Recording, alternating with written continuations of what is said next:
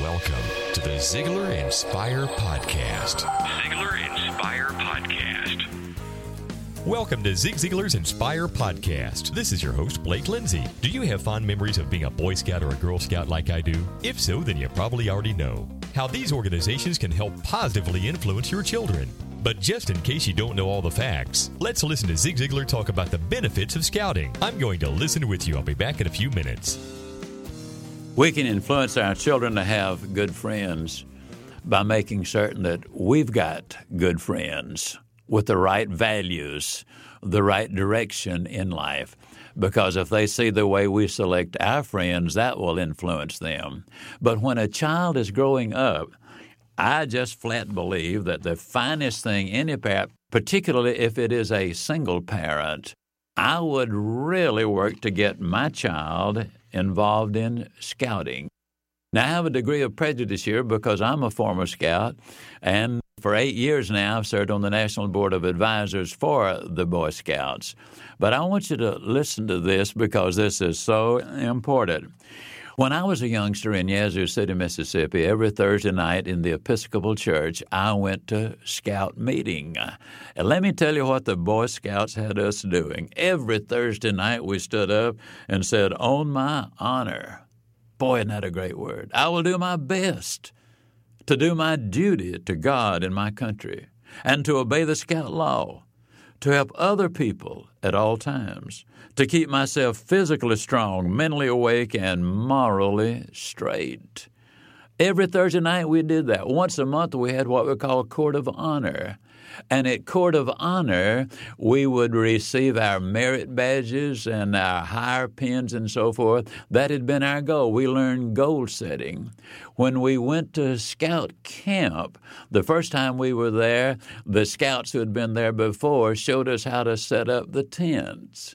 The next year when we went to the scout camp, we showed the rookies how to set up the tent. That's leadership. That's direction. That's goals. You know what the scout law is? A scout is trustworthy, loyal, helpful, friendly, courteous, kind, obedient, cheerful, thrifty, brave, clean, and reverent. We're taught to do a good deed every day. These things are ingrained in their minds, but what kind of kids do they meet there in scouting? Judge Elwin Wood from up in Oklahoma was at one of the scout sessions where I was doing a speech. When it was over, I got to talk to him. He said, "In my twenty-plus years on the bench, I have never had a youngster in front of me, a boy, who had spent as much as one year in scouting." Not one single. They're taught the principles of life. And the friends they make in scouting are so tremendously important. And I'd start those kids in Cub Scouts. For example, one survey revealed what the expectations and experiences were of Cub Scouts. Now, these are little bitty guys. They expected to have fun. ninety-eight percent of them said, "I expect to have fun." ninety-seven percent experienced that fun. Develop new skills, ninety-eight percent said they expect to develop new skills, ninety-six percent realize them. Learn to respect the feeling of others, ninety-seven percent expected to do that, ninety-five percent experienced it. Be a friendly, safe environment. Parents, listen to this one good. ninety-six percent said they expected it to be a safe environment, ninety-eight percent experienced that. Learn social skills, ninety-six percent expected it, ninety-five percent experienced it. Learn moral ethics. Values, ninety-six percent expected it, ninety-five percent experienced it. Be with positive role models. We talked about that a minute ago. ninety-five percent expected it, ninety-six percent experienced it. Develop more parent-son togetherness, ninety-three percent expected, ninety-seven percent experienced it. Gain a friendly discipline, eighty-nine percent expected it, ninety-four percent experienced it. Better than watching T V, eighty-five percent expected Expected it to be better, ninety-eight percent experienced it. In other words, parents, the kids are going to love going to scouting. Get them in it, but there's a whole lot more than that involved in all of this. The Scouts who were involved in scouting for five years were nearly twice as likely to finish college and nearly three times as likely to make fifty thousand dollars a year. Not only that, but ninety-four percent of them said the values they learned in scouting, they were still practicing as adults. That's the place. You learn these things with the right organizations. As I frequently tell people, scouting is one gang you really want to belong to.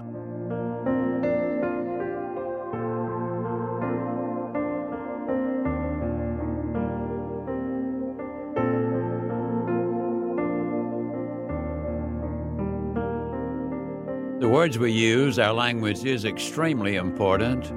I thought a little girl said it best when she said, "Sticks and stones may break my bones, but words can break my heart." We all know that's true, don't we? Sometimes a hurtful word, a phrase, a put-down can have a devastating impact on us. Most everybody's familiar with the man named Jaime Escalante. You saw him in the movie Stand and Deliver. But a lot of people don't realize that there was another story that was also extremely significant in his life. One of my favorite stories about him has to do with the story of the other Johnny. In one of the classes Jaime Escalante taught, he had two Johnnies. One of them was every teacher's dream. I mean, he was so courteous and polite and pleasant, a wonderful student, friendly with everybody, got along with everybody. I mean, he was a mother's dream. There was another Johnny in there, and he was every teacher's and every mother's nightmare, particularly for the teachers, because apparently at home he was a little different kind of a guy. Well, one night at a teacher's meeting, Mister Escalante was approached by this mother who said, "Well, tell me about how's my Johnny doing?" Well, obviously, he thought that she was asking him about the good Johnny, not the one who disrupted everything that happened in the class, not the one who occasionally went to sleep in class, not the one who threw his books, not the one who created all the problems. He just knew she was talking about the good Johnny. So he told her, "Johnny is such a wonderful boy. He has such a great attitude. Everybody in the class loves him, and I delight in having him in the class, too." And she thanked him. Two days later, the other Johnny, the one who was the disruptive influence, the mother's nightmare, the teacher's problem, came up to Mister Escalante and said, "Mister Escalante, I just want to thank you for telling my mother and saying about me what you did. And I want you to know that from this moment on, I'm going to make what you told my mother the truth." And that other Johnny did exactly that. Instead of failing every subject, by the end of the six-week term they were in, he had moved up to C's instead of F's.